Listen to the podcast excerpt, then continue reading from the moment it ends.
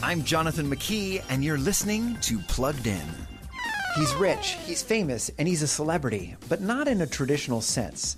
Tyler Blevins, aka Ninja, gets paid millions for streaming video games on YouTube.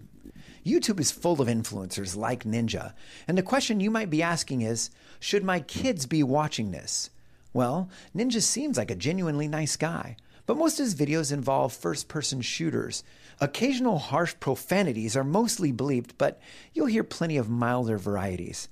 But most of all, Ninja is an influencer, something 82% of young people want to be, and only 1 20th of a percent accomplish. So, one of the biggest issues you might want to discuss is what is your backup plan if becoming a YouTube star doesn't pan out? For more on that screen in your kid's pocket, visit us at pluggedin.com slash radio.